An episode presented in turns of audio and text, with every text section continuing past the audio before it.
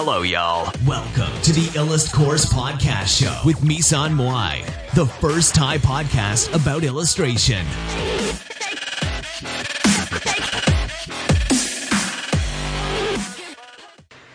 สวัสดีค่ะ ทุกคนวันนี้ก็มาพบกับรายการอิลัสพอดนะคะ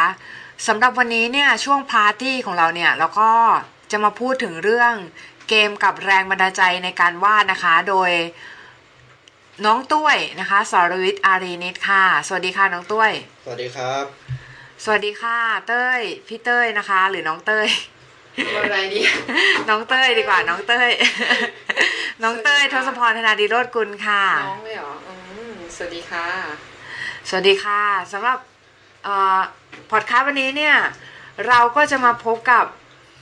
กลุ่มคนกลุ่มหนึ่งที่ เคยชอบเกมมากและตอนนี้ก็ยังชอบเล่นเกมกันอยู่นะคะ แล้วก็คือเราจะมาพูดถึงแรงบันดาลใจที่เราได้จากเกมนะคะ ซึ่งโดยส่วนมากแล้วเนี่ยคนส่วนมากก็คือพวกผู้ใหญ่เนี่ยก็จะมองว่าเกมเนี่ยเป็นสิ่งไร้สาระใช่ไหมคะ แต่ว่าพวกเราเนี่ยคิดต่างออกไป ใช่ไหมคะน้องตุ้ยใช่ครับ น้องตุ้ยคิดว่าไงบ้างคะเกี่ยวกับเรื่องเกม ก็สำหรับผมก็อย่างที่พูดไปครั้งที่แล้วอะครับว่า เกมอะถ้าเราเล่นอย่างถูกวิธีอะมันให้เราหลายอย่างนะ มันให้มันให้ความรู้เราได้ในระดับหนึ่ง แล้วที่สำคัญเลยเนี่ย ถ้าแบบถ้าเราเป็นคนชอบวาดภาพอะคือมันเป็นแบบเป็นอะไรที่สร้างแรงบันดาลใจให้เราได้แบบอย่างดีเลยนะ อืม ใช่พี่ก็เห็นด้วยค่ะ แล้วก็คือจริง ๆ แล้วเนี่ย เกมเนี่ย มันก็ไม่ได้เป็นสิ่งที่ เลวร้ายสะทีเดียวนะคะ แล้วน้องตุ้ยชอบเกมอะไรคะ ตอนนี้เล่นเกมอะไรอยู่ ตอนนี้ก็ ตอนนี้ที่เล่นอยู่ก็มี ก็เป็นเกมที่กระแสกำลังมาตอนนี้ครับก็ Tree of s a v i a เนี่ยนะครับอ๋อ Tree of s a v i a เนี่ย ก็ artwork artwork เนี่ยพี่ชอบมากเลยก็คือเคยพูดไปในพอดคาสต์ที่แล้วแล้วแล้วนะคะว่าพูดถึงก็คือแม็กกี้นะคะแม็กกี้ฮาเลมนะคะ ซึ่งหรือว่าอาจองวอนอาจองวอนเนี่ยเป็นคนที่เก่งในด้าน illustration มาก ซึ่งเขาทำเกม Granado Espada มาก่อนนะคะ แล้วก็ซึ่งในเกมเนี้ยจะมี artwork อีกคนชื่อริมฮักซูนะคะ หรือว่าแม็กโซซึ่งแม็กโซเนี่ยได้ทำ artwork แนวหนึ่งที่แม็กกี้เนี่ยเอามาต่อยอดนะคะ ก็คือเป็นแนวแบบว่าเส้นดินสอแบบว่าเหมือนจางๆ แล้วก็ลงสีบางๆเงี้ยค่ะ แล้วเขาเอาเอาแนวเนี้ยมาต่อยอดจนกลายเป็นสไตล์ของตัวเองที่แบบว่า ค่อนข้างจะ popular มากตอนนี้นะคะ ซึ่ง illustrator หลาย ๆ คนเนี่ยก็คงจะมีแม็กกี้เป็นนักวาดในดวงใจ ซึ่งน้องตุ้ยก็ตอนนี้ก็น้องตุ้ยก็กำลังชอบงานของแม็กกี้อยู่ใช่ไหมคะ ใช่ครับ คือต้องบอกเลยว่าจริง ๆ ผมก็ไม่ได้เล่นเกมออนไลน์มาสักพักใหญ่ ๆ แล้ว แต่ว่าเหตุผลที่เลือกเล่นเกมนี้เนี่ย เพราะว่าไปเขาเรียกแบบไปสะดุดกับ artwork ของเขาที่มันแบบ มันดูแตกต่างกับ artwork ของเกมอื่นๆทุกวันเนี้ยครับ คือในความรู้สึกส่วนตัวของผมนะ ผมรู้สึกว่า artwork เขาแบบ มันให้ความรู้สึกแบบมันดูแพงอะ่ะ เออ อันนี้มันสำคัญมันเนอะดูมีคุณค่านะ เออ แล้วคือมันดูแพงคำว่ามันดูแพงในในที่เนี้ย น้องเอาอะไรมาแบบตัดสินนะคะ หรือว่าแค่ดูแล้วความรู้สึกว่ามันว่ามันแพงขึ้นมาเอง เกิดขึ้นมาเองในแบบในความคิดของน้องเลย หรือว่า มันเป็นมันมี element อะไรที่มาวัดไหมอย่างเช่นแบบเขาชอบใช้ element แบบจิวเวลรี่เยอะอะไรอย่างเงี้ยมันก็เลยทำให้แบบดูดูแพงขึ้นมาโดยอัตโนมัติหรือว่าเรามีอย่างอื่นไหม คือถ้าจะให้เปรียบเทียบเนี่ย ถ้าสมมุติว่าเป็น artwork รูปผู้หญิงสักมาสักคนหนึ่งอะผู้หญิงคนหนึ่งที่อาจจะแบบบางทีแบบผู้หญิงที่สวย บางทีมันบางคนอาจจะคิดว่าแบบ artwork ที่แบบดูเป็นผู้หญิงโป๊เปลือยหรือว่าอะไรอย่างเงี้ย มันมันดึงดูดสายตาผู้ชายให้เกิดความสนใจได้ มันก็จริงแต่ว่าบางทีอะเรา มันไม่จำเป็นต้องโป๊เปลือยเสมอไปอะครับ คือมันงดงามได้ในตัวของมันอะด้วยคอสตูมด้วยด้วยหลายด้วยเอลิเมนต์หลาย ๆ อย่างอะคือมันให้ความรู้สึกแบบ ให้ความรู้สึกเอลิแกนต์อะอ๋อเอเลแกนเอเลแกนในที่นี้เนี่ย คือสำหรับพี่เต้ยพี่เต้ยว่าไงคะคำว่าเอเลแกนหรือว่าคำว่าดูแพงในที่นี้ มันคืออะไรคะในงาน illustration หรือว่างานวาดภาพประกอบ แต่ก่อนอะเราก็ไม่รู้หรอก เพราะว่าถามเพราะว่าเรามีโอกาสทำงาน แบบว่าในวงการ real estate แล้วตอนแรกเข้าไปใช่ไหมเขาก็จะมีแบบกลุ่มบ้านแพงกลุ่มบ้านแบบถูกอะซึ่งบ้านแพงนี่ราคากี่ล้านก็ประมาณแบบสี่สิบล้านไปจนถึงร้อยล้านอย่างเงี้ยค่ะ กับกลุ่มบ้านที่ถูกอะมันก็อาจจะแบบจริงๆมันก็ไม่ได้ถูกหรอกบ้านนะเนาะแต่หมายถึงว่าถูกใน segment ของการเป็นบ้านอะก็อาจจะแบบสองล้านอะสามล้านไปจนถึงสิบล้านก็ยังอยู่ใน range ที่แบบว่า เออก็ก็ก็ก็แพงสิบล้านนะแต่ว่าก็มันก็จะมี segment ของมันเนี่ยค่ะ คือเขาจะแบ่ง segment กันชัดเจน ทีนี้เราก็แบบเข้าไปแล้วเราก็ต้องแบบทำโบรชัวที่จะแบบ present บ้านพวกเนี้ยแล้ว ก็ต้องหาไงว่าอะไรคือความ luxury ของมันเนี่ยตอนแรกเราก็ไม่เข้าใจทีนี้ เหมือนกับความแพงอะมันมาตั้งแต่สีเลยนะ สีอะมันแบบสีที่อย่างสีแดงโทนที่ราคาถูกอะกับสีแดงโทนราคาแพงอะมันเป็นคนละสีโอ้กันมันลึกซึ้งนะพี่เนาะใช่ใช่แล้วก็เออ detail อะ detail แบบว่า แล้วก็การใช้ภาษาก็ต้องต่างกันเลยอะคือมันต้องดูว่าอย่าง lifestyle lifestyle ของคนที่ เขาซื้อบ้านราคาเท่านั้นอะเขาทำอะไรเขาเสพอะไรแล้วภาษาแบบไหนถึงจะโดนใจเขามันต้องคิดแบบนี้เลยอะแล้วพี่คิดว่าพี่เต้ยคิดว่าหรือน้องเต้ยคิดว่า งานของอะอะน้องเต้ยน้องเต้ยน้องเต้ยนะคะ คิดว่าพี่เต้ยละกันเรียกพี่เต้ยอะพี่เต้ยก็ได้ชอบเป็นพี่เต้ยนะพี่เต้ยพี่เต้ยคิดว่างานของอาจองวอนหรือแม็กกี้เนี่ย ดูแพงยังไงบ้างคะ จากที่เราดูไปดูกันไปแบบเราว่า element เขาอะคือเวลาเขาเลือก element มาประกอบในงานแบบการดีไซน์เครื่องประดับหรือว่าชุด costume ของเขาอะเขามี reference ที่ดีอะ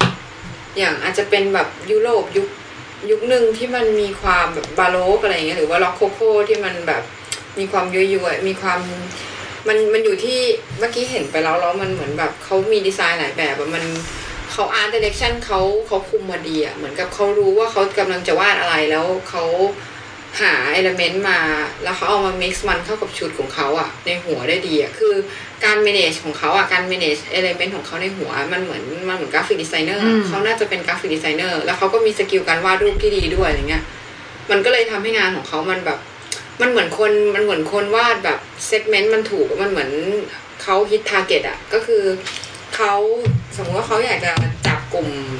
หรูหราอย่างเงี้ยเขาก็ไปเลือก element ที่มันแบบขุนนางหน่อย noble หน่อยแบบว่า อันเนี้ยมันอยู่ในแบบบ้านคฤหาสน์บ้านท่านลอร์ดอะไรเงี้ยแล้วเขาก็เอา element พวกนั้นอะมาแบบมามารวมกันเป็นชุดชุดหนึ่งอย่างเงี้ยเออออืมคือมันมันการเสพงานด้วยแหละ เรื่องพวกเนี้ยมันเหมือนกับว่า ถ้าถ้าถามว่า เออเคยให้ให้งานลูกศิษย์ไปเหมือนกันนะว่าแบบไหนลองไปแยกแยะมาซิว่ารูปไหนแพงรูปไหนถูกอะไรเงี้ยแรกๆก็ยังมีแบบ คือคนก็คนก็แยกแยะกันไม่ค่อยออกนะเออแต่ว่าจริงๆมันลึกไงมันเหมือนมันมีหลายดีเทลอย่างเช่นเออเส้นอะไรเงี้ยมาตั้งแต่เส้นเลยการใช้สีแล้วก็เอลเมนต์เหมือนแบบ อย่างเช่น การน้ำชาอย่างเงี้ยการน้ำชาแบบถูกกับการน้ำชาแบบแพงแบบแพงเงี้ยแต่แต่แต่ถามว่าทุกวันนี้นะมันมันมันต่างไปจากเดิมนะพี่มุ้ยเหมือนกับว่า คือสมัยก่อนนะเวเวลามันแพงอะมันต้องแบบ หลุยหลุยวิสตองอะมันมันจะแบบว่าลุยวิตหลุตยงวิตทองลุยวิตตงหลุยวิตวิตทองไงหลุยวิตเตอร์ทองอะไรเงี้ยหอ๋อลุยวิตเตอร์โกลุยวิตทองไม่ใช่มุกมุกควายนี่ฮึน้องเอาฮึเลยนะน้องคือน้องฮึเลยคือแบบอย่างอันเนี้ย ถ้าเราถ้าเราดูงานเขาดีๆเนี่ยครับ เรา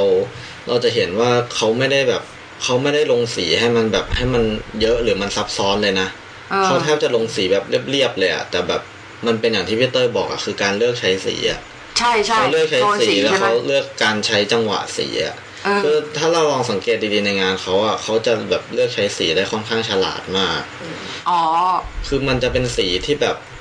มันอาจจะสีบางสีมันอาจจะเป็นสีที่แบบขัดกับเขาเรียกว่าอะไรขัดกับคอมมอนเซนส์ของคนน่ะว่าแบบคนธรรมดาอาจจะไม่กล้าที่จะเอาสีเนี้ยมาใช้อะ แต่พอเขามาใช้เขาเอามาใช้อะ พอเรามอง พอเราไปมองมันอีกทีมันก็แบบเออ มันก็ไม่แปลกนี่หว่า แถมมันแบบ มันดูดีด้วยซ้ำไปอะไรอย่างเงี้ยอืมอ๋อ เออเออก็ make sense ดีนะ แล้วมันมันคือเราจะบอกว่าการการดูหรูอะในในแต่ละวงการอะ มัน มันก็มีมาตรฐานที่ต่างกันนะ เออ อย่างเช่นสมมติว่าอย่างที่บอกอะ การดูหรูในในแบบที่เป็นบ้านหรือว่าการดูหรูในแบบที่เป็น illustrate illustration อะ คือ คือถ้าในเชิง graphic designer อะ การดูหรูมันก็จะเป็นอีกแบบหนึ่ง คืออย่าง Muji อย่างเงี้ยอะคิดว่ามันหรูไหมเออรู้สึก Muji น่าจะอยู่ที่ระดับแบบว่ากลางมีบนเดียมไฮอ่าอืมมีเดียมไฮคือมันก็ไม่ได้หรูมาก แต่ว่ามันก็ดูแบบ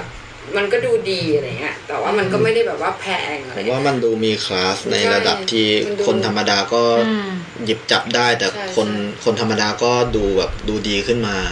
ถูกไหมพี่ถูกใช่ถูกก็คือมันเป็นเซกเมนต์นั้นแหละเออคือมันก็พยายามแบบเขาเรียกว่าอะไรก็เรียบง่ายเนาะตามสไตล์ญี่ปุ่น เราว่าบางทีอะความเดี๋ยวนี้ความหรูมันมันเทรนด์มันก็อย่างงาน illustrate อย่างเงี้ยเอ้ยไม่ใช่งาน illustrate มันอาจจะเอ่อมันอาจจะขึ้นอยู่กับ art di ด้วยเอ่อ ว่าเขาขายอะไรคือเขาอย่างอย่างอย่างในเกมอ่าเรื่องอะไรนะเกมอะไรนะเมื่อกี้ Granado เอ่อ Tree of Savior Tree of Savior มันอาจจะแบบว่าขายขายเอ่อความเป็นยุคนั้นไงยุคแฟนตาซีแบบค่อนข้างจะมีความ exotic แล้วก็ความแบบหรูหราอะไรเงี้ยมีแบบมีอาจจะมีคลาสคุนนางอะไร เราก็ไม่รู้นะว่าในเกมมันมีอาชีพอะไรบ้างเห็นน้องบอกมีตั้งแปดสิบอาชีพ ทีนี้แบบเราว่าก็ดีนะ คือเดี๋ยวนี้เกมมันมักจะขาย character นะก็น่าสนุกดีแบบแล้วก็ขาย costume อะไรเงี้ย เออหลาย ๆ เกมแล้วเรามีมีลูกศิษย์เอาเกมมาให้ดูแบบเกมเกมเลยวะมันมีจิ้งจอกด้วยอะมีอาชีพหนึ่งเป็นจิ้งจอกอันนี้เกมนั้นก็สวย อืมมีด้วยเหรอพี่ มีมีมีเดี๋ยวไว้นึกออกก็เดี๋ยวค่อย ค่อยค่อยค่อยพูดถึง เออพี่เต้ยแล้วงานกราฟิกแพงเนี่ยมันเป็นไงอะคะงานกราฟิกแพงมันก็ก็อย่างอยู่ที่สีด้วยแล้วก็การจัดวางองค์ประกอบที่แบบ มันไม่ใช่ว่าคุณถมที่ถมเยอะๆๆๆแล้วมันจะดูแพงอะแต่ว่า สำหรับเราบางทีเมื่อกี้ที่ดูงานของแม็กกี้อะคืองานแม็กกี้สวยนะ แต่บางทีเหมือนแบบ element เขาเยอะอะก็คือ element มันหรูไงแต่ว่าพอ finally แล้วมันอาจจะมันอาจจะดูแพงน้อยกว่าแบบอันที่ element น้อยก็ได้นะ คือหมายถึงว่างานแม็กกี้อะเขาสวยตรง detail แล้วมันดูเพลินเพราะว่ามันแบบ detail มันสวยมากไง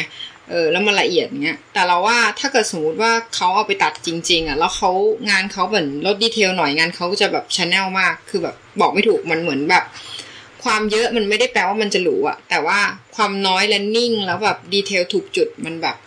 มัน stunning อะ มันแบบเหมือนเออมันมันมันเหมือนควบแน่นออกมา แล้วมันแบบเฮ้ยจะเล่นตรงนี้แล้ว concept มันชัดอะเหมือนคล้าย ๆ กับว่า เราจะเล่นเหมือนเหมือนชุดบางชุดที่ ที่ของไทยไปประกวด Miss อ่าอะไรอะ Miss หลาย ๆ มิสที่ได้รางวัลชุดประจำชาติมา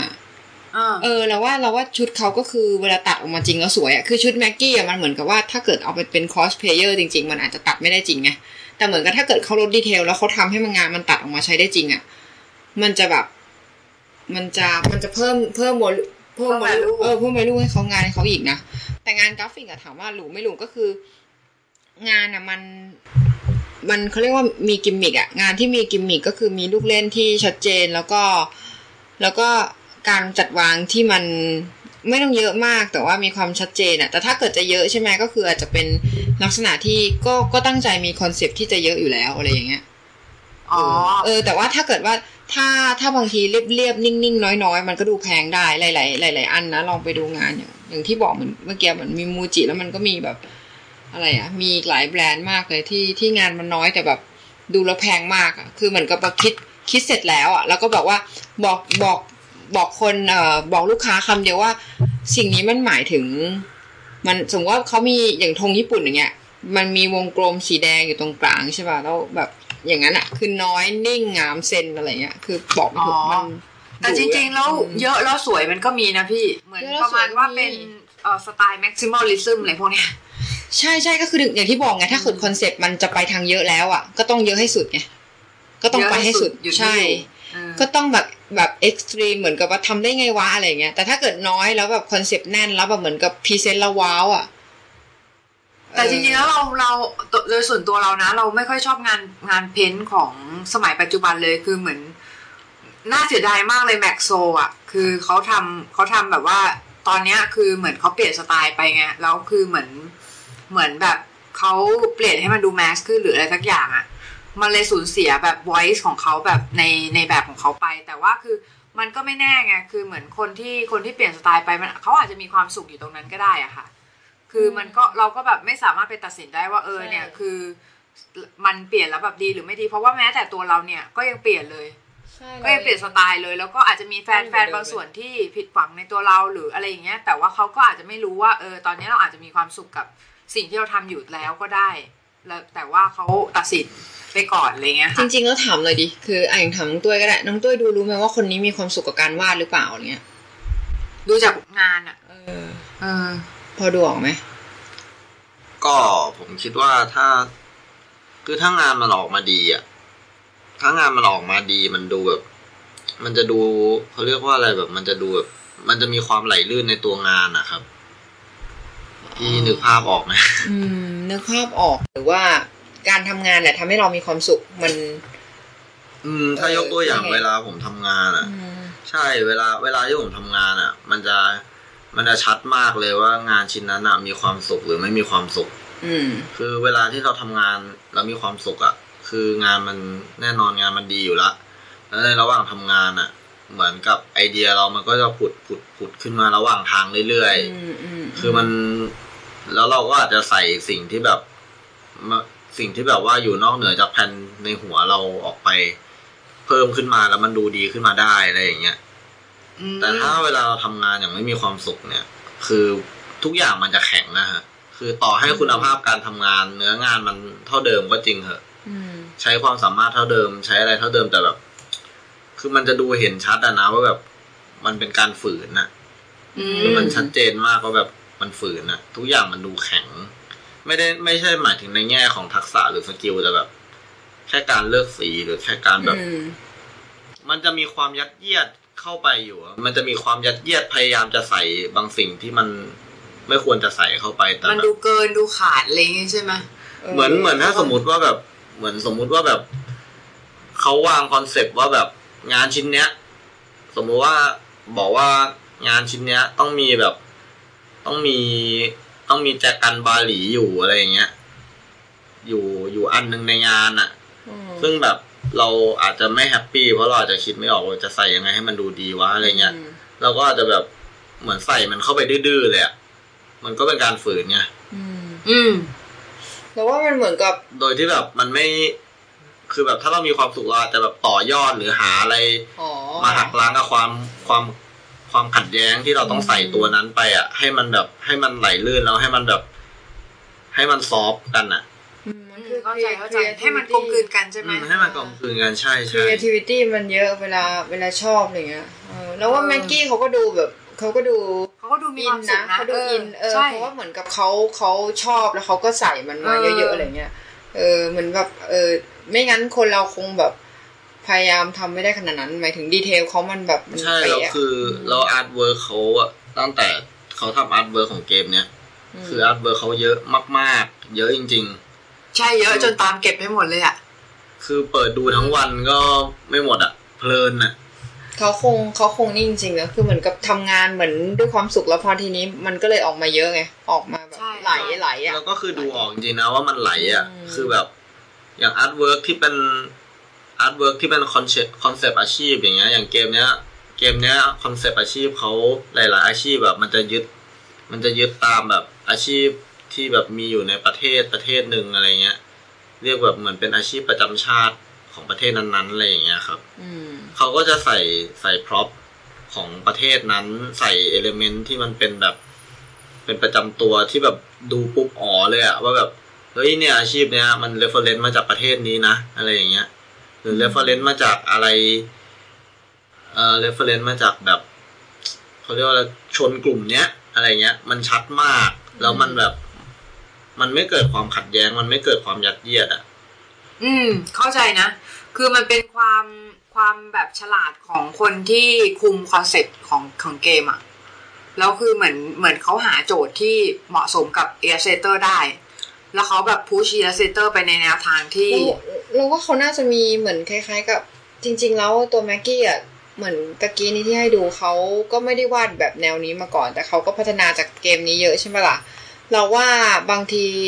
ถ้าตัวเขาไม่ไปเจอจุดบางอย่างจุดเปลี่ยนอะเหมือนกับเฮ้ยอยู่ดีๆ ก็คลิกกับตัวเองว่าแบบสิ่งนี้แหละอะไรเงี้ยเขาก็อาจจะเจอคล้ายๆกับ art director หรือหรือ coaching อะที่ดีอะก็คือคนบีฟมันบีฟมาดีอะ พอมันบีฟมาดีปุ๊บเขาก็แบบเจอทางไง อืมใช่เออบางทีแบบ คือพี่ถึงบอกไงว่ามีเพื่อนพี่คนนึงบอกว่า พี่เพื่อนคนเนี้ยก็คือเก่งมาก ก็คือเขาก็บอกว่า เนี่ย เออที่คุณไม่คคุณแบบว่าเหมือนขาดแรงบันดาลใจในการวาดมันอาจจะมามาจากการที่คุณเนี่ย ไม่ได้เจอโจทย์ที่ท้าทายมากเพียงพอนึกออกปะถ้าคุณเจอโจทย์ที่ท้าทายมากพอเนี่ย คุณจะรู้สึกอยากจะวาดรูปต่อไป อะไรเงี้ยคือคิดว่าแบบแม็กกี้อะเขาคงเจอโจทย์ที่โจทย์ที่เขาแบบอยากทำอะโจทย์ที่เขาแบบว่ามีอินสปิเรชันที่จะทำตรงนั้นนึกออกปะแล้วเขาเขาเป็นแบบเขาเป็นคำจำกัดความของการที่แบบเอาแฟชั่นมาผสมกับผสมกับ yes station ได้อย่างลงตัวจริง ๆอะคือเหมือนประมาณว่า ดูแล้วมันไม่ขัดอะดูแล้วมันเข้ากันได้พี่ว่าไงคือผมเชื่อว่าบีฟของเกมเนี้ยอืมบีฟมันน่าจะต้องสนุกมากๆอะ อืมแล้วเชื่อว่าคนที่ทำตามบีฟอะน่าจะแบบน่าจะต้องสนุกเพราะว่าแบบมันหลากหลายมาก ๆ จริง ๆอะจริง ๆ แต่มือต้องถึงด้วยไงคือใช่มันถึงแบบมันถึงแบบ มันมันเหมือนทุกอย่างมาประกอบกัน แล้วมันออกมาเป็นอะไรที่ลงตัวมันเป็นส่วนผสมที่ลงตัวเหมือนเราทำอาหารหรือทำใช่ไหมแล้วว่าเขามีทีมเวิร์กที่ดีด้วย คือเออ teamwork มันเหมือนการดีใช่ทำงานกับคนที่เขารู้ใจเราอะไรเงี้ยเขาก็แบบคือมันคุยกันรู้เรื่องอะเราว่ามันก็แบบมีความสุขไงแบบมันก็ทำไปเรื่อยๆอะไรคือเงี้ยแค่ผมเห็น ออกมาเงี้ย ผมนึกภาพว่าแบบแค่เราไปนั่ง research มันก็สนุกแล้วนะ เพราะแบบอืมมันเยอะมากอะ มันต้องมันต้อง research เยอะมากต้อง research ไปยันแบบ บางทีอาจจะไปยันประวัติศาสตร์ของประเทศนั้น หรือไปยันแบบเทพนิยายของแต่ละประเทศคือแบบ คือธีมของเกมนี้มันมัน reference มาแบบเกือบครึ่งโลกอะ่ะหรืออาจจะมากกว่านั้นเนี่ยหลายหลายเชื้อชาติมากซึ่งแค่แบบแค่ research ก็สนุกแล้วจริง จริงๆเราว่าไอ้เรื่องนี้เป็นเรื่องหนึ่งที่ทำให้งานดูแพงนะก็คือเหมือนกับเวลาเราชอบอะไรมากๆใช่ป่ะแล้วเราไปหาข้อมูลเยอะๆอะก็แปลว่าเราอินกับมันไงๆใช่พอเราอินกับมันปุ๊บเรารู้สึกกับมันเวลาเราทำงานอะงานเรามันจะแบบมันจะเหมือน เออมันไปมันคนดูทั่วไปเขาดูรู้ว่าแบบ เออว่ะ แบบงานนี้มันมันอินสปายมาจากมันมีแรงบันดาลใจมาจากตรงไหนอะแล้วคนคนคนดูเขาก็จะรู้สึกคอยตามอะเออ ทีนี้อืมแบบว่าไองานไอตรงจุดนี้แล้วที่มันทำมันทำมันทำให้งานดูแพง คือเรารู้สึกว่าบางทีอะอืม เวลาเรา เวลาเราวาดอะไรอะ่ะ เหมือนถ้าเรานั่งเทียนกันอะ่ะ เหมือนนั่งเทียนวาดอะ่ะ มันมันก็จะได้แค่ในหัวเราเฉยๆนะ แต่ถ้าเกิดว่าเราเอาไปรีเสิร์ชแล้วเราหาข้อมูลแล้วเอามาผสมกับสิ่งที่อยู่ในหัวเราเราว่ามันไปได้ไกลกว่าเอออแล้วมันก็จะทำให้งานมันดูแบบน่าเชื่อถืออะใช่จริงจริงจริงจริง คือมันเหมือนมันเหมือนแบบบางอย่างฮะเอาอ๋อไม่ไม่พี่พูดก่อนเลยครับ มันเหมือนว่าบางอย่างเนี่ย เราทำจากสคร t ชไม่ได้นะใช่ครับคือมันเหมือนแบบคือทุกอย่างเนี่ย บางทีมันต้อง base มาจากเรียลิตี้ก่อนอะแล้วแล้วถึงจะคือถ้าเรา build build บางบางอย่างจาก scratch เนี่ยมันจะดูอย่างที่พี่เต้ยบอกคือมันจะดูไม่น่าเชื่อถืออะค่ะ อ่าน้องว่าไงคะอ๋อแล้วจะบอกว่าแบบ แล้วพอเรา research research ไปสักช่วงหนึ่งอย่างเงี้ย พอมันเกิดความสนุกอย่างเงี้ย มันก็จะอัตโนมัติกับตัวเราเองว่าแบบเอ้ย อยากรู้ขึ้น อยากรู้มากขึ้น อยากรู้รู้มากขึ้นไปอีกอะไรเงี้ย ก็แบบพออินกับมันอะนะแล้วพออยากรู้มากขึ้นเรื่อยๆอะเราก็แบบมันก็จะเก็บเป็นคลังเป็นคลังเรื่อยๆอะแล้วพอพออยู่ในโปรเซสที่มาสร้างงานเนี้ยคราวนี้ก็แบบ เราก็แบบยัดมันไหลเลยก็คือแบบไหลแล้วก็แบบยัดเข้าไปได้เยอะเลยอะมันเออไอเรื่องนี้มันจริงอย่างตรงที่แบบว่า เคยอย่างนั้นอะที่ที่เราบอกว่าเราให้โจทย์นักเรียนไปแล้วให้เขาแบ่งแบ่งเซกเมนต์ใช่ป่ะว่าอันไหนถูกอันไหนแพง ซึ่งมันไม่สามารถแบบทำได้ภายในเวลาแป๊บเดียวนะ คือเหมือนกับว่าต้องให้การที่จะลดนิยมแพงอะต้องเสพสิ่งแพงๆด้วยอะอืมแล้วมันต้องใช้เวลาก็คือไลบรารีในหัวเราอะ มันจะ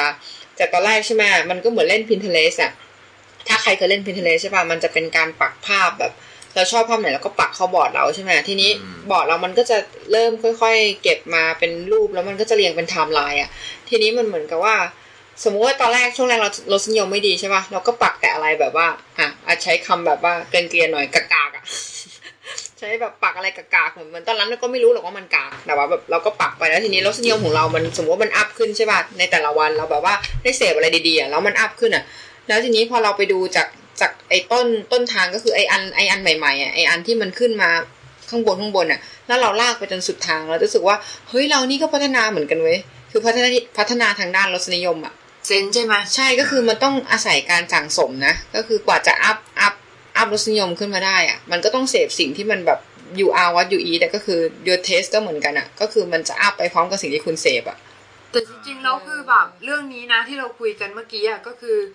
อย่างแร็กเก่ากับแร็กใหม่อย่างเงี้ยก็ไม่เหมือนกันอีกอะก็คือเหมือน artwork ไม่เหมือนกัน คือเราดูดูแร็กใหม่แร็กใหม่ที่เป็นแร็กที่เป็นยุคปัจจุบันนะคะคือเราแล้วเรารู้สึกลองมาเปรียบเทียบกับอืมอย่างนี้เลย artwork ของถ้าเทียบกัน artwork ของ Ragnarok ช่วงช่วงยุคที่แบบเปิดใหม่ๆยุคคลาสหนึ่งคลาสหนึ่งคลาสสองที่ลายเส้นภาพ illust เขาจะเป็นแบบดูเก่าๆหน่อยอะไรอย่างเงี้ยกับ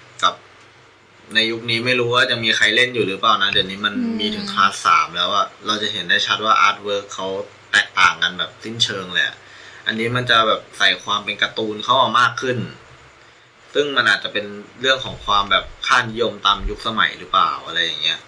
อืม แต่จริงๆมันไม่ใช่การ์ตูนอย่างเดียวนะ คือมันเหมือนแบบตอนนั้นอะ Ragnarok Online อะมันเป็นเกมที่ มันเปลี่ยนไอ้นั่นของวงการเลยนะ เปลี่ยนการลงสีวิธีการลงสีอะคือใช่มันมันเป็นเกมแรกที่ลงสีแบบสามมิติอะคือ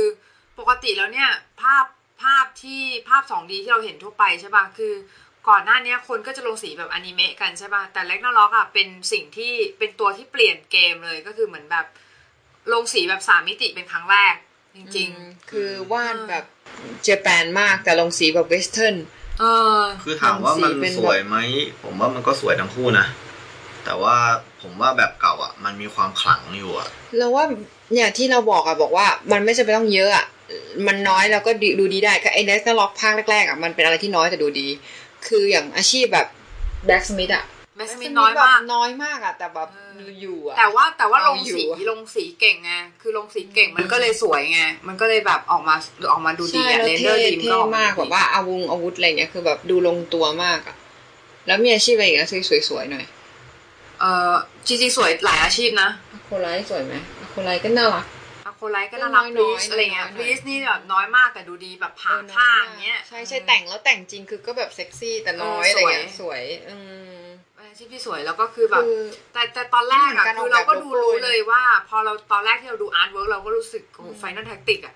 คือโคตรไฟนอลแท็กติกเลยเขาก็คือแบบคงอย่างอาชีพสบายอย่างแบบ อาชีพอย่างแบบแม่ค้าอย่างเงี้ยแม่ค้านี่มาจากแบบโอ้แม่มาค้าใส่ก็แบบน่ารักแม่ค้านี่ใช่ไปแบบทำเป็นมีมีกระเป๋าเออข้างหน้าใช่ไหมแล้วคือมันมันเหมือนกับอาชีพเอ่อรู้สึกจะเป็นจำไม่ได้ละเหมือนเหมือนเป็นอาชีพเป็นแบบ คล้าย ๆกับ คล้ายๆ กันอะอาชีพคล้ายๆกันแสดของงให้เห็นถึงของ Final Tactic อะว่าการจำไม่ได้นี่มันเป็นอะไรที่แสดงว่านานมากจริงมันนานไงประมาณสิบยี่สิบปีแล้วแสดมั้งงให้เห็นถึง อายุอันอาขยุลังอันเยอะก็ก็อายุรวมกันก็น่าจะเป็นเราก็ถึงร้อยแล้ว เล่นแรงนาล็อกมานี่ก็อายุการเล่นเกมนี้ก็ก็ครึ่งชีวิตผมพอดีอะครับโอ้โหแบบนั่นมากเลยเนาะ แล้วก็ครึ่งชีวิตเลยอะครึ่งชีวิตเลยพี่เป็นแบบคลาสสิกมากเลยเล่นเราเล่นอยู่แบบว่าจากเซิร์ฟจริงจนไปเซิร์ฟเถื่อนแล้วก็แบบว่าไปเซิร์ฟเถื่อนอยู่สักสองสามแต่รอบ Ragnarok Online เนี่ยมันเป็นอะไรที่แบบอยู่ในความทรงจำมากเลยไงคือมันแบบ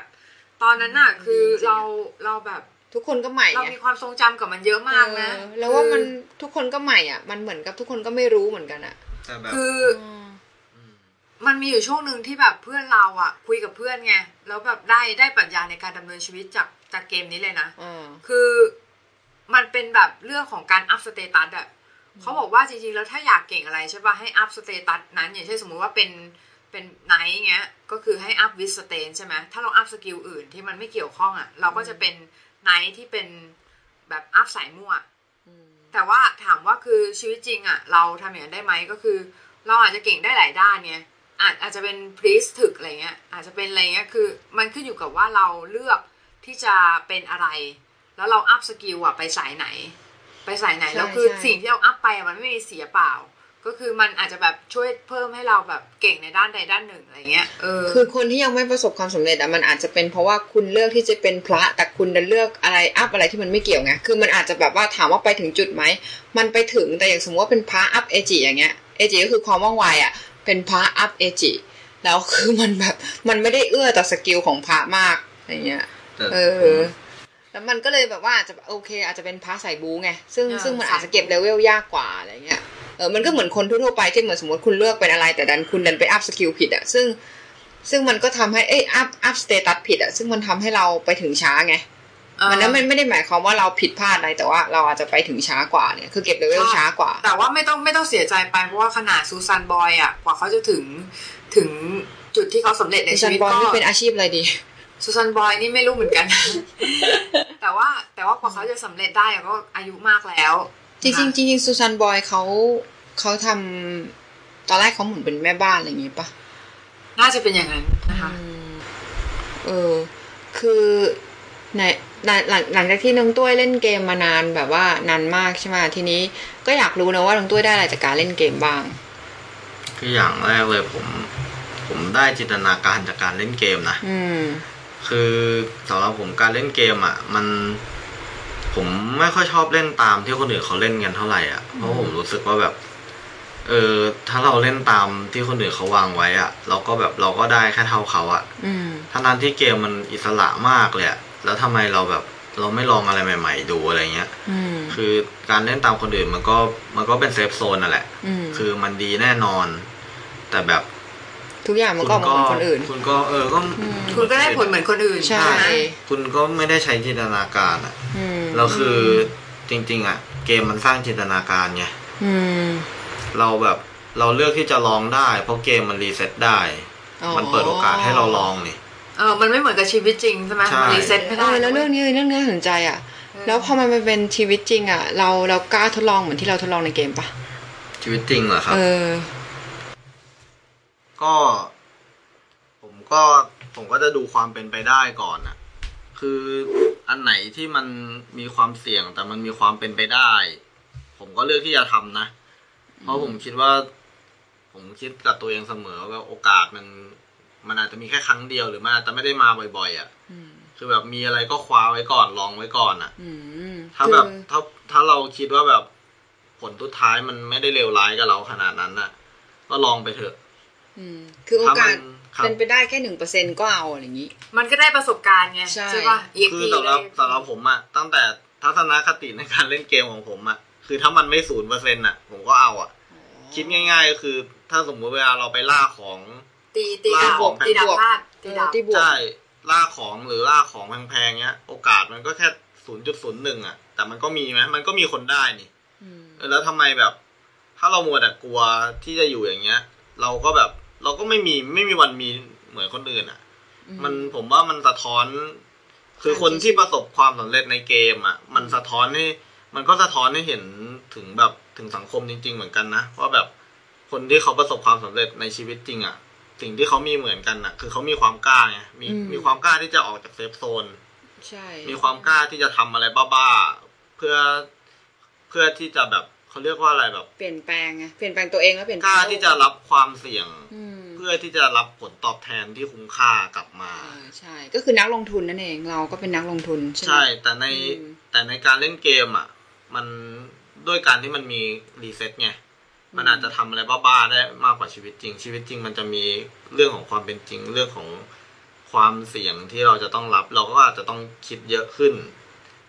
อืมผมคิดอย่างนั้นนะอืมอืมพี่แต่ว่าสมัยก่อนมันมีโรแบ็กด้วย โรแบ็กอ๋อใช่ Rollback โรแบ็กนี่ถูกลงกว่าเดิมเหมือนโลโอ้ตัยสซุพี่ปเปอแย่ร์งมาผมร์เก็ตเล่นมุกทำไมเนี่ยโถมุกแต่แบบบ้านอยู่แถวโลตัสมุกต้องเร็วนิดนึงนะคะ มุกคนอายุเยอะทั้งนั้นเลยมุกโรแบ็กก็ใครคือรู้นี่แปลว่า เดี๋ยวพี่อธิบายก่อนใกล้30นะแล้คะวก็คือการที่แบบว่าเซิร์ฟเวอร์มันเจ๊งแล้วมันรีเซ็ตกลับไปเวลาเวลาหนึ่งที่มันไม่ใช่เวลาที่เราได้เล่นไปแล้วเรียบร้อยอะไรเงี้ยคือมันมีผลกระทบย้อนกลับสูง ย้อนกลับไปสู่อาจจะวันหนึ่งก่อนหน้านี้อะไรเงี้ยซึ่งแบบเลเวลที่เราเก็บไว้มันก็หายไปหมดอะไรหรืเงี้อยนะบางคะคนได้ของบอสเป็นแบบมาความนรกอย่างหนึ่งแต่ขอถ้างการโรแบ็ยักงไงเวลาโรแบ็กแล้วเขาให้อะไรคืนมาก็ไม่มี เพราะในว่าสมัยนั้นไม่มีครับ เพราะมันแบ็กอัพหายอะไรอย่างงี้ใช่ไหมในในสมัยนั้นคือเขาไม่มีไม่ได้เฉแบบยเขาเกมออนไลน์ในสมัยนั้นมันใหม่มาก เขาไม่ได้มีการดูแลลูกค้าได้ดีเท่าเกมออนไลน์สมัยนี้อยู่แล้วอืมแต่ก็คือสมัยนั้นคนก็จะแบบ พูดกันตรงๆคือคนไม่ได้ไม่ได้โวยวายกันขนาดสมัยเนี้ยอ๋อแต่พี่อะพี่คิดเลยนะเว้ยเมื่อก่อนอะ คือพี่รู้สึกว่าแบบมันน่ะชีวิตจริงไม่น่าจะมี rollback อย่างนั้นบ้างว่ะหรือแม่งจะน่าจะมีเหตุบล็อกอะไรเงี้ยที่แบบ ย้อนกลับไปแก้ไขสิ่งที่เหตุการณ์ที่ผิดพลาดแต่แบบแต่ในพอเกคิมดอมันย่างเป็นนั้นอุบัอะติเหตุนะทำไมไม่พี่คิดใช่ใช่พอคิดจอย่างนั้นริงมันๆทำแบไมบไม่คิดอย่างนี้นะครับพี่มุ้ยคิดยังไงน้องอยากบอกว่า ทำไมไม่คิดว่าจริงๆแล้วเราโลแบ็กมาแล้วแต่เราไม่รู้ตัว อย่างเช่นสมมติว่าเมื่อชาติที่แล้ว สมมติว่าเชื่อในชาติที่แล้วนะคะ แล้วเมื่อชาติที่แล้วเราทำผิดพลาดมาแล้วเราก็โลแบ็กมานี่ไงตอนเนี้ยเรากำลังโลแบ็กอยู่เรากำลังโลแบ็กอยู่ใช่กลับมากลับมาย้อนกลับมาเล่นใช่เลเวลเดิมถ้าถ้าคิดอย่างนี้ใช่ปะเวลามันมีอะไรที่มันแบบ เราต้องมีสติอะแล้วเรารู้ว่าเฮ้ยเหตุการณ์นี้มันบางคนจะรู้สึกว่าแต่เดรู้สึกจามันวูโลนานนะเดจาวูเคยรู้สึกเดจาวูปะเคยเคยนี่ก็เออเหตุการณ์ที่กำลังอัดรายการอยู่เนี่ยก็เลยเดจาวูมากเลยเหมือนเคยฝันว่าจริงดิจัดรายการแบบนี้เหรอ ใช่อ๋อก็แบบรู้สึกเหตุการณ์มันคุ้นๆนะเหมือนเคยแบบผ่านเหตุการณ์นี้มาก่อนอะไรเงี้ยอ๋ออันนี้คือทำงานมากไปเลยเราก็เลยฝันก็เลยฝันแซวฝันว่าพี่ออกมุ่งรายเป็นฝัน workaholic ว่าอัดรายการนะคะแต่ว่าคือน้อง น้องคิดว่า แต่พี่อะคิดว่าส่วนตัวพี่คิดว่าเกมอะมันมีตรรกะคล้ายๆชีวิตจริง เพราะมันก็คือเอาชีวิตจริงนั่นแหละไปไปไปอินเสิร์ตใน ในเกใช่ม มันมันก็คือเป็นการอืม การจำลองชีวิตจำลองจชีริวิงตจริงเป็นการจำลองโลกที่หมุนเร็วขึ้นน่ะ ใช่ใช่ใช่ก็เหมือนอาจจะแบบหนึ่งปีในชีวิตจริง อาจจะเท่ากับประมาณหนึ่งเดือนในโลกของเกมอะไรอย่างเงี้ย อืม แล้วทีนี้เนี่ยคือน้องคิดว่าน้องได้หลักการความสำเร็จอะไรมาจากในเกมบ้างคะนอกจากเรื่องของการที่มีความกล้าที่จะเสี่ยงแล้ว มีอย่างอื่นอีกไหม คือผมคิดว่าเอ่อเราจะทำอะไรได้ดีสักอย่างอะไม่ว่าจะเล่นเกมหรือไม่ว่าจะอะไรอะอืมคือเราต้องให้ความสนใจมันก่อน คือหลาย ๆ คนอะเล่นเกมเล่นทั้งวันเลยเล่นแบบตะบี้ตะบันเล่น แต่ไม่ไม่เคยคิดจะแบบศึกษาหรืออ่าน เรื่องอ่านนี่เป็นเรื่องที่สำคัญมากนะคืออไม่ไม่อ่านรายละเอียดปลีกย่อยอะไรเลย ถามอย่างเดียว ถามมันก็รู้แหละ แต่ถามว่า รู้ ถามอันนี้รู้ รู้ตรงนี้ปุ๊บจบ แล้วถ้ามีคำถามใหม่ขึ้นมา ก็ต้องไปถามคนอื่นเขาอีกเหรออืมทั้งทงๆที่แบบ มันทุกอย่างอะแล้วยิ่งยุคสมัยเนี้ยง่ายมากเลย แค่แบบมี Google มี YouTube มีแบบหาข้อมูลง่ายมาก คือคือที่สิ่งที่ผมจะบอกอะคือมันก็สะท้อนนะ ว่าแบบแค่เกมอะเออเราอยากรู้ว่าแค่เกมอะคุณคุณยังขวนขวายไหมคุณยังไม่เออขวนขวายอยากรู้เลยอะแล้วในชีวิตจริงอะ ในชีวิตจริงมันยากกว่านี้เยอะเลยนะ มันแล้วแบบขนาดเกมคุณยังไม่พยายามเฮ้ยเลยอะสไตล์ของการเล่นเกมของเอ่อคนทุกวันนี้หรือว่าสไตล์ของคนเล่นเกมแต่ละเกมมันก็ไม่เหมือนกันใช่ปะครับเออแล้วทีนี้ เอออย่างอย่างเกมเนี้ยเกมที่ที่น้องตุ้ยเล่นทุกวันเนี้ยที่ชอบเมื่อกี้ครับ Tree of Savior เออ Tree of Savior เนี่ยเขาเวลาสไตล์การเล่นของเขาอะคือคนที่เล่นเขาจะเป็นเหมือนผู้ใหญ่ปะหรือว่าเขาก็ตามแรงก็ล็อกมาหรือว่ายังไง ก็ก็มีหลายวัยครับหรอก็ มันก็เหมือนสังคมเราเนี่ยแหละ มันก็มีคนอ๋อหลายรูปแบบมีทั้งคนที่ดี แล้วก็มีทั้งคนที่ไม่ค่อยโอเค มันมันคือสังมันคือมันก็คือสังคมเราแหละ ที่มันจำลองไงจำจำลองสังคมใช่มาใช่ใช่มันก็จำลองรูปแบบของสังคมมาส่วนั่นแหละส่วนใหญ่คือแล้วสังมันคมก็โอเคไหมล่ะที่เกมนี้นะโดยรวมก็โอเคครับ แล้วก็มันก็จะมีคนประเภทอย่างที่ผมบอกว่าแบบ ก็อุ้ยก็นั่นแหละครับ คนประเภทที่ผมบอกก็คือ ไม่ไม่ขวนขวายหาอะไรด้วยตัวเองเลย ถามถามอย่างเดียว แล้วที่แย่ไปกว่านั้นพอเขาไม่ให้คำตอบ หรือเขาไม่ยื่นมือเข้ามาช่วยเหลือคุณ คุณก็ตัดพ้อโทษเขาว่าเขาไม่มีน้ำใจ ซึ่งผมก็แบบ คือถามว่าช่วยได้ไหมก็ช่วย คือผมก็ช่วยนะ แต่แบบบางทีผมก็เลือกที่จะช่วยด้วยวิธีการสอนเขามากกว่า หรืออะไรอย่างเงี้ย สอนเขานี่คือสอนเขายังไง ก็คือเหมือนกับให้เขาไปก็ช่วยเหลือตัวเองอะไรอย่างงี้ก็ใช่ปะยกตัวอย่างง่ายๆในคือในเกมเนี้ยมันจะมีแบบ มันจะมีระบบปาร์ตี้ที่แบบว่าจับ warp จับ warp ไป map นั้นๆได้เลยอะไรเงี้ยมเออระบบมันดีนะซึ่งคือ warpทั้งตี้เลย ใช่ warp คนในปาร์ตี้ได้ก็ต้องมีทำเงื่อนไขของเขาสักนิดนึง แต่ก็ไม่ได้ลงลึกนะ เพราะมันจะเป็นเรื่องรายละเอียดเกมเกินไปเออเออก็ประมาณเนี้ยครับ ซึ่งมันจะมีคนลักษณะเนี้ยมาขอ warp อะไรอย่างเงี้ย แต่มันคือขอ heal อะไรอย่างงี้ป่ะ heal หน่อย heal หน่อยเออขอขอ warp คือเขาอยากไป map เดียวกับเราอย่างงี้ใช่แต่เขาไปไม่เป็นอ๋อแต่ทีเนี้ยผมก็ใช้วิธีว่าแบบผมเคยทำจริง ๆ นะ อันนี้คือไม่ได้แบบไม่ไม่ได้พูดเกินจริงเลยเออเขาขอ warp ผมไปอะ ผมพาเขาเดินไปเลย ผมพาเขาเดินไปเลยประมาณ น่าจะประมาณสิบห้า map ได้อ๋อผมก็บอกว่าแบบ เออ ผมมาไปถูกนะ แต่ว่า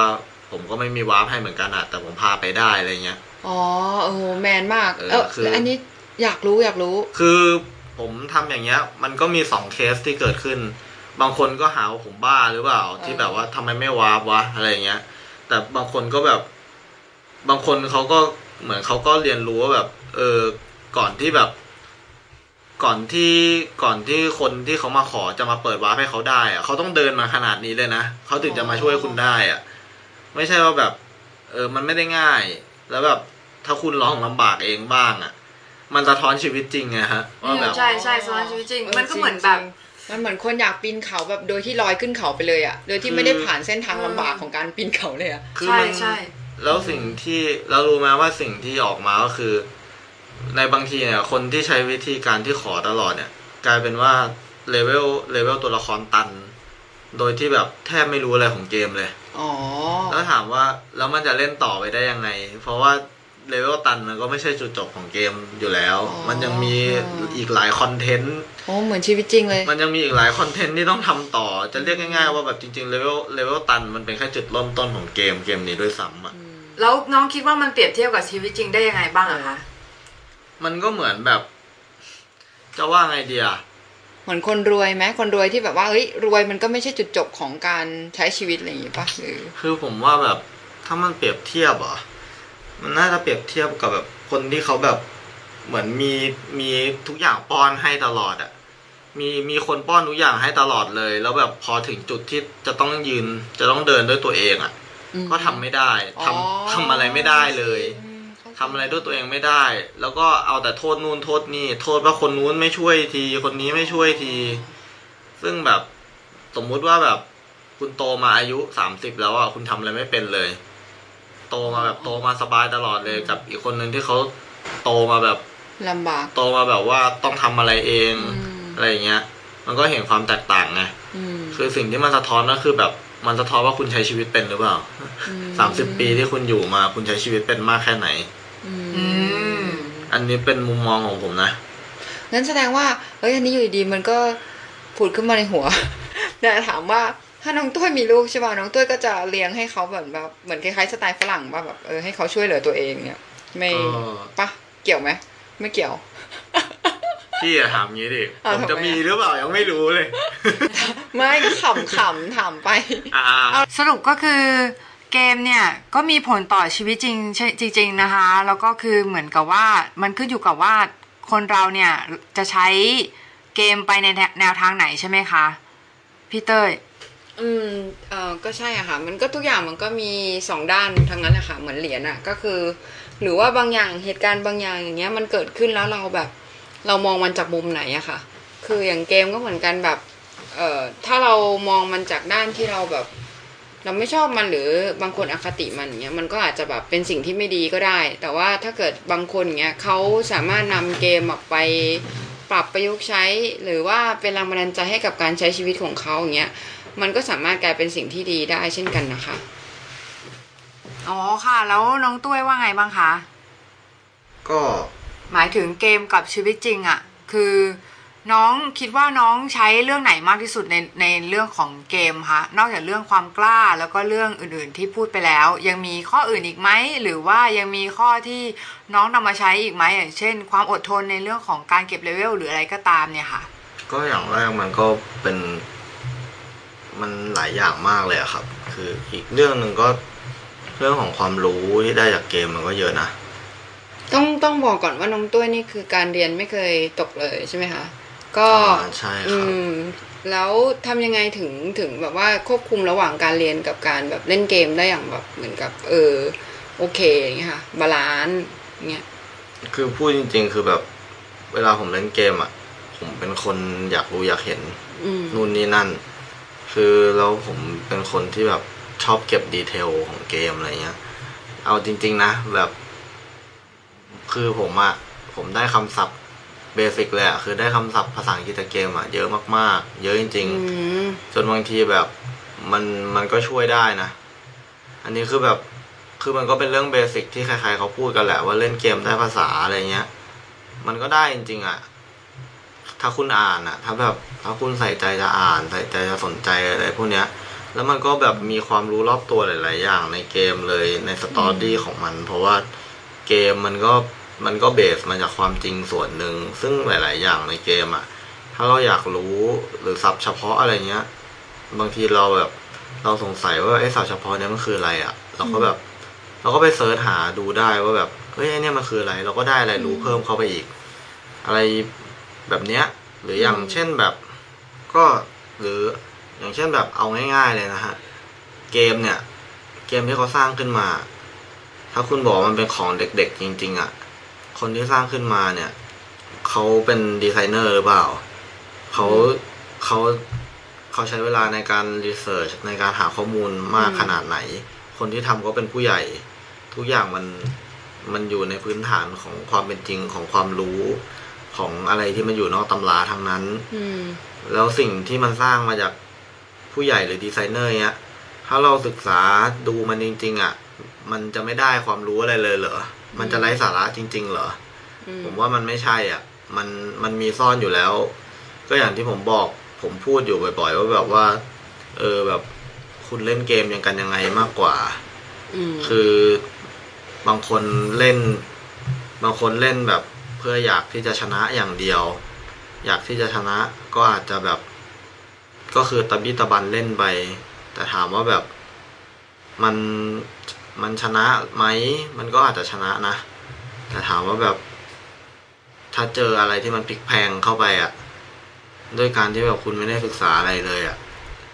คุณจะแบบ คุณจะแก้ คุณจะแก้ทางมันได้ไหม หรืออะไรได้ไหม อืมพี่ว่าจริงๆ มันก็เหมือนกับของบางทีมันก็มี มันเหมือนมีดอะมีดมันก็มี ถ้าคุณไม่รู้จักจะใช้มัน มันก็อาจจะกลายเป็นอันตรายได้ไงแต่ในขณะเดียวกันมันก็ทำประโยชน์ได้ใช่ไหมล่ะ เออใช่มันก็เหมือนกันอะมันขึ้นอยู่กับว่าคุณเอามีดไปแล้วคุณใช้ยังไง เออ แต่คุณถ้าคุณเรียนรู้วิธีการใช้มีดแต่คุณอาจจะแบบ เออ ได้ประโยชน์จากมันเยอะแยะอย่างเงี้ยเออของก็เหมือนไอเออพวกแรงบันดาลใจก็เหมือนกันเหมือนกับว่า ถ้าเกิดคนเราพอเราเสพสิ่งหลาย ๆ อย่างมาแล้วเราแบบ เออเอามันไปใช้อย่างถูกต้องถูกวิธีแล้วก็ เออ มันอาจจะกลายเป็น มันอาจจะกลายเป็นอินโนเวชันก็ได้หรือว่านวัตกรรมใหม่ๆอย่างเงี้ย เหมือนค่ะแบบแล้วเอ่อสำหรับพี่เนี่ย พี่จะพูดเรื่องของ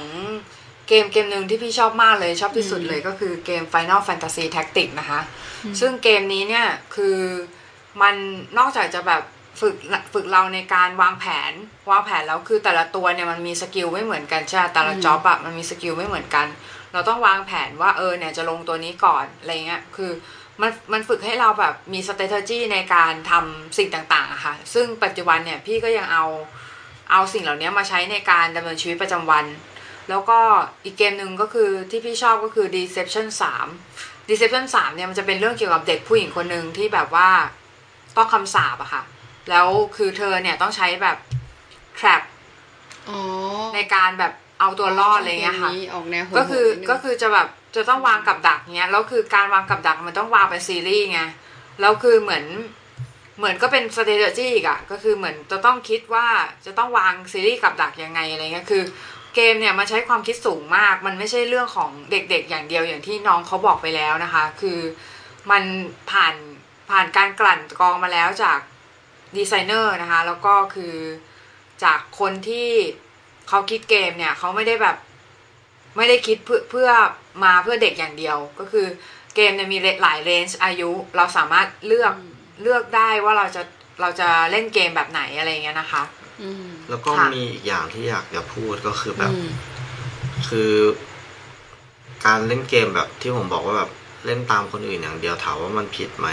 มันไม่ผิดนะ ที่จะเล่นตามแบบคือตามไกด์ตามไกด์ไลน์ที่แบบ มีคนเขาเล่นมาก่อนแล้วเขาแนะนำเขาทำเป็นไกด์ให้อ่านอะไรเงี้ยอืมมันมันไม่ผิดเลย ไม่ได้หมายความว่าแบบการที่คุณเล่นตาม แล้วคุณจะไม่เก่งเพียงแต่ว่าอืม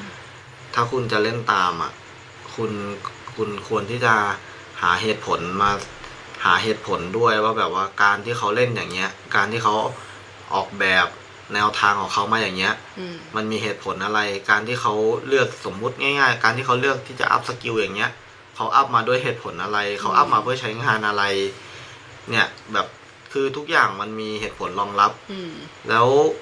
ลองคิดดูง่ายๆว่าแบบ แล้วกลับมามองย้อนตัวเราว่าแบบ เออ แล้วทำไมทำไมคนที่เราเล่นตามเขาอะทำไมเขาคิดได้อะแล้วทำไมสิ่งที่เขาคิดมามัน work ให้กับคนอีกประมาณแบบเกินครึ่งที่เล่นเกมเนี้ยทำไมคนในปริมาณมหาศาลถึงทำตามเขา เขาก็เริ่มจากการที่เขาลองผิดลองถูกหรือเปล่าอืมคือถ้าเรามีเหตุผลที่ดี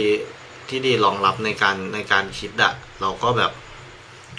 เหมือนกับ ก็มันก็เหมือนกับเราก็อยากให้ใช้จินตนาการในการแบบในการเล่นในการหาเหตุผล มันก็คือการตั้งคำถามใช่ไหมคะ พี่ว่านะคือเราควรจะแบบฝึกตั้งคำถามอะกับสิ่งที่เราแบบทำให้มากขึ้นเหมือนกับไม่ใช่ทำแค่เพราะทำตามอะ แต่เราตั้งคำถามว่าเราทำไปทำไม ใช่แล้วอืมแล้วถ้าคุณลองเล่นเล่นเกมด้วยมุมมองแบบนี้ดูอะคุณจะมองเห็นแบบ คุณจะมองเห็นอีกอีกหลายมิติของเกมหนึ่งที่เขาออกแบบมาเลยอะ คือเกมเกมหนึ่งที่เขาออกแบบมาเนี่ย คนออกแบบเขาเขาคิดเยอะกว่าผู้เล่นหลายเท่ามากอะ หลายร้อยหลายพันเท่าเลยอะเออแบบบางทีคุณคิดว่าแบบ คุณเล่นตันแล้วคุณรู้ทุกอย่างแล้วอะ คุณอาจจะรู้แค่ประมาณไม่ถึงสิบเปอร์เซ็นของที่เขาทำมาเลยนะเขาซ่อนหลาย ๆ อย่างไว้อีก เขาซ่อนหลาย ๆ อย่างไว้เยอะมาก ถ้าแบบ ถ้าคุณลองแบบเปลี่ยนมุมมองอย่างเงี้ย มันจะเห็นแบบ มันจะเห็นอะไรที่แบบไม่รู้จบอะแล้วมันจะทำให้การเล่นเกมของคุณแบบสนุกขึ้นมากอืมๆสนุกขึ้นมากจริงจริง ๆ วิธีวิธีการที่พี่เล่นอะ ก็คือพี่เล่นไปเลย แล้วคือตรงไหนติดค่อยไปดูเกมแฟกเอาอะค่ะ gamefact.com อะน้องรู้จักไหมๆ gamefact.com รู้จักครับ ผมก็เคยใช้ ผมก็เคย เวลาตรงไหนที่แบบผมสงสัยมากๆผมก็อ่านผมก็อ่านดูเหมือนกัน แล้วผมก็แบบ เหมือนผมก็ตั้งคำถามเหมือนกันว่าแบบ แล้ว เออ เออ ก็สิ่งที่สงสัยคือแบบเออ แล้วเกมแฟกมันรู้ได้ไงวะทำไมมันรู้แล้วทำไมเราไม่รู้อะเออไอคนเล่นอะ มันเก่งไงมันเหมือนแบบตอนเนี้ยมันเปลี่ยนไปเป็น game caster แทนไงก็คือเหมือนแบบนักเล่นนักนัก cast เกมใช่ไหมก็ cast ไปก่อน แต่ว่าสมัยก่อนอะ มันจะไม่มีนัก cast เกม เราต้องเล่นแบบ โดยมีเกม FAQ อะเกม FAQ ซึ่งเกม FAQ เนี่ยไอคนเล่นอะมันเล่นไปก่อนแล้วมันเขียนคู่มือให้คนคนเล่นคนต่อมาอ่านไงนึกออกมะแล้วเกมไหนออกเร็วเนี่ยพวกพวกที่แบบเล่นเกมเก่งๆก็จะเล่นไปก่อน แล้วก็จะเขียนเกมแฟกให้คนอื่นอ่าน ซึ่งแบบเน็บมาก คือมันละเอียดมากๆ คือเขียนแบบแม้กระทั่งไอเทมในเกมคือรู้ได้ไงอะไรเงี้ยคือเหมือนกับคนคนในมาพูดมาบอกอะไรอย่างนี้เลยอะคือมันแบบขนาดนั้นเลยนะ ใช่แล้วผมอยากเออแล้วผมอยากจะบอกว่าแบบ ถ้าถ้าเราแบบ ถ้าเราอยู่ในจุดนั้นแล้วนะ ความความสนุกที่แท้จริงของการเล่นเกมอะมันไม่ใช่ว่าแบบตัวเราจะเก่งเก่งแบบเก่งเทพอะไรอย่างนั้นเลยอะมันจะกลายเป็นความสนุกที่ว่าแบบเรานั่งแกะพัซเซิลเกมนั่งนั่งหาจุดที่คนอื่นเขามองไม่เห็นนะมันจะเป็นความสนุกที่แบบเหมือนเหนือชั้นกว่าการที่แบบอืมการที่แบบว่าเราเทพเราเทพในกลุ่มในกลุ่มผู้เล่น แต่ว่าก็ยังต้องพึ่งเราอยู่ดีอะอะไรอย่างเงี้ย เพราะว่ามัน ผมก็เคยแบบ มันก็มีหลายๆเกมหรือบางเกมนะ ที่แบบว่านั่งนั่งหาข้อมูลมันไป อาจจะด้วยความแบบด้วยความที่เราชอบเกมนี้มาก หรือด้วยความแบบหลงไหลของมันนะก็หามันไปเรื่อย หาไปเรื่อยๆหาจนแบบ หาจนแบบบันทึกเป็นสูตรสำเร็จของตัวเองไปเลยอะไรเงี้ย นั่งแบบบางทีแบบอะไรที่มันหลงไหลอะบางทีเราก็ลองได้เป็นร้อยเป็นพันครั้งจริงๆนะลองไปเรื่อยอะอืมแล้วอาร์ตเกมนี่มีผลมากเลยป่ะ คือหมายถึงมีผลมากเลยไหมต่อการที่แบบว่าจะเลือกเกมสักเกมหนึ่งอะก็เออตัสำวหรับนี้สำหรับผมนะอัพผมบอกเลยว่าแบบว่าสิ่งที่เป็นแรงบันดาลใจให้ผมมาทำงานสายเนี้ยมันเริ่มจากมันเริ่มจากเกมโครโนคลอสอืมมันเป็นเกมที่แบบตอนนั้นผมผมเด็กมาก ผมน่าจะอยู่ประมาณประถมไม่ก็มอต้นเนี่ยแหละ คือผมรู้สึกแบบรู้สึกรู้สึก Amazing กับ ฉากของเกมนี้มาก อืม แล้วมันให้ความรู้สึกแบบเออแบบสักวันน่ะเราอยากจะทำอย่างนี้ อยากจะทำอย่างนี้ให้ได้ อืม คือมันมันบรรยากาศมันแบบทะเล tropical แบบโอ้โห ใช่แล้วส่วนตัวเป็นคนชอบทะเลอยู่แล้วไง เพลงเพราะสุดๆ Time Sky แล้วโคโนคอสนี่มันเป็นเรื่องเนื้อเรื่องมันก็ลึกซึ้งมากนะคะ ก็คือมันเป็นเรื่องเกี่ยวกับ parallel worldโลกคู่ขนานซึ่งจริงๆอะคือ มันลึกซึ้งอะ ลึกซึ้งหมายถึงมันเป็นปรัชญาที่ลึกซึ้ง จำได้ปะ จำได้ก็คือมีมันจะมีตัวเราในโลกในโลกหนึ่งแล้วก็ตัวเราในอีกโลกหนึ่งแต่คือซึ่งตายไปแล้ว แต่คือตอนนั้นน่ะ ด้วยความที่ผมเด็กมากอะ ผมไม่รู้ ผมไม่ได้รู้เนื้อเรื่องขนาดนั้นนะแต่คือแบบลองคิดดูดิขนาดไม่ได้รู้เนื้อเรื่องไม่ได้อินกับเรื่องเลยนะแต่แบบแค่เห็นภาพอะ แค่เห็นภาพของมันแล้วแบบเกิดแรงบันดาลใจอะ แสดงว่าแบบคนที่ทำภาพออกมาได้แล้วสร้างแรงบันดาลใจให้คนแค่การเห็นนะแบบเขาเจ๋งขนาดไหนอะ เขาก็ต้องใส่จิตวิญญาณลงไปใช่ในความใช่รู้สึกนี่ใช่แหละแล้วคือแล้ตวอนมันนั้นทำเนี่ยให้เราเทคอยาโนกโลเป็นยีอย่างนั้นเนี่ยเทคโนโลยีมันยังมีไม่เยอะมาก มันยังไม่ใช่เป็นสามมิติ แล้วซึ่งตอนเนี้ยเราทำเราทำให้เรารู้สึกว่าการที่เกมมันเป็นสามมิติฟูฟูทีดีอะมันลอสอะไรบางอขาย่าดงเสน่ห์ไป ใช่ มันลอสขาดเสน่ห์บางอย่างที่แบบมันเมขาสดเซจมันจินตนาการอะเมนเมสเซจมันหายไงคือเหมือนกับเออว่าพยายามจะไปแบบติด ไอ้ไล่ตามไอ้เทคโนโลยีตรงเนี้ยจนบางทีแบบว่ามันลืมไปว่าเราจะสื่ออะไรจริง ๆ แล้วมันเหมือนกันว่ารูปที่แบบเรามัวแต่ไปโฟกัสทักษะแล้วเราลืมไป ใช่เราลืมเรามัวแต่ไปโฟกัสทักษะจนเราลืมไปว่าสิ่งที่เราต้องการจะพูดอะมันคืออะไรกันแน่อะไรเงี้ยแล้วเราอะอยากจะสารภาพว่าจริงๆอะเราเป็นคนแบบไม่ค่อยชอบเล่นเกมเลย แต่มันมีเกมที่เราแบบจริงๆเราเด็กอะเล่นเล่นแต่ซิมซิมทีมพาร์คแล้วพอเราโตมาใช่ป่ะเราก็ไม่ชอบดูพี่สาวเล่นเกม ชอบดูเจมุ้ยเล่นเกม แต่ว่า ไม่เคยแบบเล่นเกมด้วยตัวเองอะจนจนแบบว่ามันมีเกมหนึ่งที่แบบเราอยากเล่นด้วยตัวเองมาก แต่เราไม่มีเครื่องก็คือเรื่องเกมชื่อ The Journey เกมชื่อเกมชื่อ Journey นี่แหละเป็นเกมของเครื่อง Play 4อะเกมเล็กมากเลยนะ แต่ว่าไอ้ค่ายเนี้ยมันมันก่อนหน้านี้มันทำ flower มามั้งแล้วมันก็มาทำ journey แล้วแบบเกมได้รางวัลอะแล้วแบบกราฟิกมันไม่ได้สวยเลยนะแบบไม่ได้สวยมากอะแต่เรา มันสวยสำหรับเรานะ แต่มันง่าย ๆ แล้วมันแบบ คือเกมนี้แม่งเรื่องดีมากสำหรับเราอะเรารู้สึกว่าแบบ คือพอเล่นพอเราอะเราไม่ได้เราไม่ได้มีเครื่องเล่นไงแต่เราดูเกม gameplay ใน YouTube อะแล้วแบบดูแล้วแบบสามารถดู gameplay แบบสองชั่วโมง แล้วแบบดูจบไปของคนนึงใช่ป่ะแล้วก็ไปดูของอีกคนนึงเออเลยมันชอบเพลินดีนะมากอะแบบเหมือนพออพอหลังๆ เนี่ย บางทีแบบผมได้ดูเกมที่ฉากมันสวยๆครับมันก็เหมือนเราแบบ เรากลายเป็นเราดูงาน เราดูงานศิลป์ที่แบบคุณภาพดีๆ ชิ้นหนึ่งเลยนะ อืมจริงจริง เออแล้วแบบสำหรับใครใช่ป่ะที่เล่นที่เล่นเกมนี้นะคือแบบคุณมีเครื่องเล่นแต่จริงจริงๆอะเราเราว่าเกมเกมที่เราบอกไปอะมันไม่ได้ตอบโจทย์แบบคนเล่นเกมแบบคือคนเล่นเกมคอนโซลอะมันมันบางทีเขาอาจจะแบบไม่ได้ชอบเล่นเกมแบบแบบนี้หรอกแบบเจอร์นี่อะไรเงี้ยแบบเกมแบบเจอร์นี่แต่ว่าเกมเจอร์นี่แม่งแบบ คือมันทำให้เรานึกว่าแบบสื่อบางสื่ออะมันมันไม่ได้ทำมาเพื่อแบบพูดกับทุกคนอะแต่มันจะมีคนบางคนที่เข้าใจสื่อนั้นอะ เออมันมีหนังสือที่เราอ่านอยู่ช่วงนี้ชื่อ The Alchemist ใช่ป่ะแล้วเขาบอกว่ามัน The Alchemist มันเป็นคนเล่นแร่แปรธาตุไงแล้วมันจะมีตำราที่แบบมีแต่ Alchemist เท่านั้นที่ที่อ่านรู้เรื่องอะแล้วมันบอกว่ามันบอกว่าถ้าหนังสือของ The Alchemist มันอ่านง่ายอะทุกคนก็แบบเปลี่ยนจากหินให้กลายเป็นทองคำหมดแล้วสิ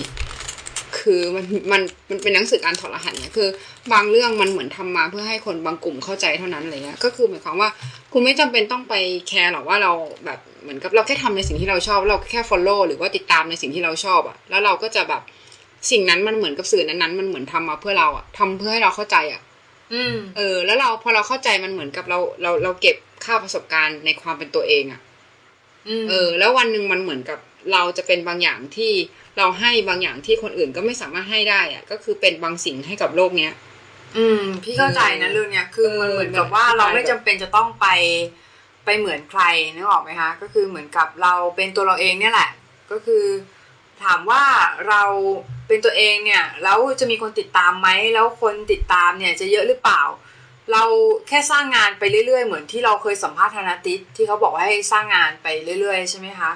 แล้วคือเราไม่ต้องไปกลัวว่าจะมีคนติดตามมากติดตามน้อย เราก็แค่สร้างงานต่อไป อย่างเงี้ยแล้วคืองานของเราเนี่ยมันก็จะไปโดนคนกลุ่มหนึ่งใช่อืมใช่ก็ซึ่งซึ่งเป็นคนที่แบบว่าแบบที่เราจำเป็นสื่อของเรามันจำเป็นต่อเขาเหล่านั้นอะไรอย่างเงี้ยอืมเออซึ่งซึ่งมันก็แบบว่ามันทำให้เรารู้สึกดีนะ รู้สึกแบบไม่ give up ที่จะแบบว่า สร้างงานเออมันเหมือนการส่งสารอะส่งสารออกไปอะแบบแล้วแล้วแล้วข้อความหรือว่าภาพของเรามันอาจจะแบบไปเปลี่ยนชีวิตของใครคนหนึ่งก็ได้อะใช่ก็คืออย่างวันเนี้ยที่เราเช็คดูใช่ไหมก็คือมีมีน้องคนหนึ่งเรตติ้งให้เรตติ้งเราห้าดาวเลยในไอจูนก็คือเขาก็บอกว่าเออเนี่ยพี่ทำต่อไปนะมันดีอะไรอย่างเงี้ย ก็คือเหมือนแบบ เราก็ได้กำลังใจเหมือนแบบเฮ้ยแบบมีคนนึงอย่างน้อยมันก็มีคนนึงกดกดดาวให้ แล้วก็คือยังมีอีกหลายคนที่เขาแบบเขาฟังอยู่อะไรเงี้ยเราก็คิดว่าแบบ เออมีกำลังใจที่จะทำต่อไป มีคนกลุ่มหนึ่งที่ฟังเราอยู่อะไรเงี้ยแล้วเราคิดว่าสารนั้นอะมันไปสู่ไปสู่คนกลุ่มหนึ่งแล้วใช่มันจะทำให้กลุ่มคนกลุ่มหนึ่งเนี่ยอาจจะเป็นส่วนหนึ่งที่ทำให้วงการพัฒนาขึ้นเออหรือเราอะไรว่าสักอย่าง เราว่ามันเหมือนแบบมันไม่จำเป็นต้องโดนใจทุกทุกคนอะแต่ว่ามันโดนใจสำหรับคนที่เขาต้องการมันอะมันโอเคแล้วอะมันมีประโยชน์สำหรับคนกลุ่มนั้นอะเพราะว่าอืมคือมันก็เดี๋ยวนี้มันก็เกมมันก็ตามกระแสอะนะ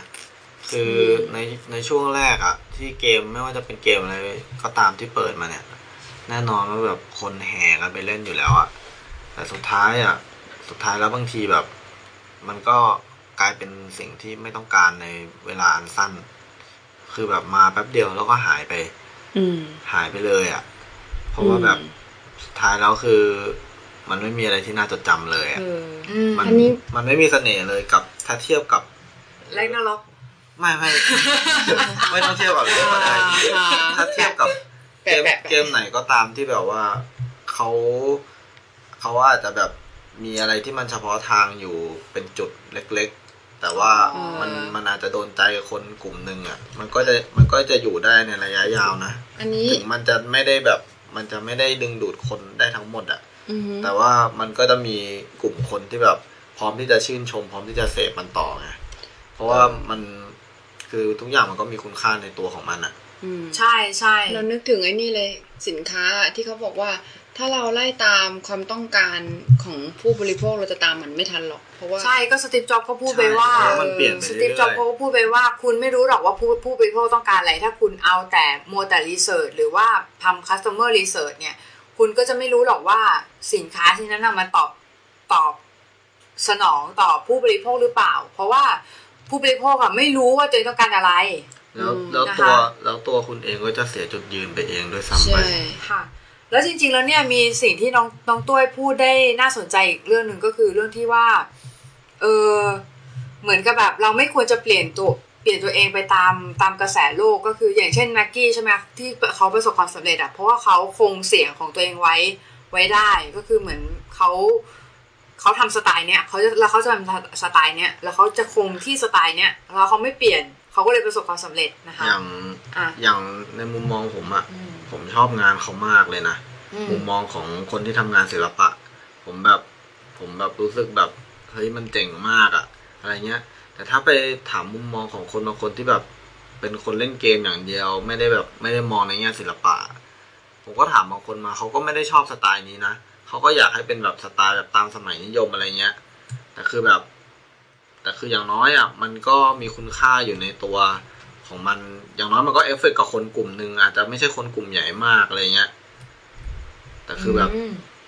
อย่างน้อยมันก็มันก็มีแน่นอนมีผลกมันระทบกับคนกลุ่ใช่มหนึ่งใช่ไหม ใช่นะว่ามันมมีคุณค่าในตัวของมันอยู่แล้ว ใช่แล้วคือคือมันก็จะแบบคือ มันได้ทำการพิสูจน์คุณค่าของมันแล้วอะอืมใช่แล้วคือคนคนเหล่านี้ก็คือจะเป็นแฟนแบบเหนียวแน่นเลยนะ คือเหมือนกับสมมุติว่าอย่างตอนที่พี่แบบพี่เป็นแฟนของ SR ที่เขาวาดและก็เราออนไลน์ใช่ไหมก็คือ เวลาเขามีงานใหม่ ๆ มา ก็จะเข้าไปตามดูในเว็บอะไรอย่างเงี้ยใช่แล้วคือคนกลุ่มเนี้ยเออคนกลุ่มเนี้ยคืออาจจะมีไม่เยอะ แต่เชื่อเหอะว่าเขาอยู่นานเขาเขาอยู่กับคุณนานแน่ๆตราบใดที่คุณยังผลิตงานออกมาใช่แล้วคุณไม่เปลี่ยนจุดยืนของคุณอะเขาพร้อมที่จะซื้องานของคุณไปเรื่อย ๆ แน่นอน อืมอืมเป็นเรื่องที่น่าคิดมากเลยนะคะสำหรับวันนี้ก็ได้ประโยชน์มากๆนะคะ ก็ขอบคุณน้องตุ้ยกับ พี่เต้ยมากเลยนะคะ ก็ติดตามน้องตุ้ยได้ที่ Instagram นะคะ s a t e r y S A W R T E R Y นะคะ แล้วก็เต้ยก็ Instagram เหมือนกันนะคะ หรือว่า w w w c o m เต้ยเมเลียน .com นะคะ T E I M E I L I A N นะคะแต่ .com นะของคะผมเนี่ย ขอบอกใบ้ไว้สักนิดนึงว่ากำลังจะเปิด IG ใหม่อีกตัวหนึ่งเหมือนกันใน เวลาอันไม่นานนี้ ค่ะ ก็รอติดตามน้องน้องต้วยได้นะคะ แล้วก็น้องต้วยเนี่ยจะมาพบกับเรารายสะดวกนะคะ ก็คือเออช่วงพาร์ตี้รายรายสะดวกนะคะ ก็จะเป็นคอลัมน์หนึ่งของเรา ซึ่งเขาจะมาคุยกับเราเป็นประจำนะคะนะคะอืมโอเค ก็สำหรับวันนี้ก็แค่นี้นะคะ สวัสดีค่ะ สวัสดีครับ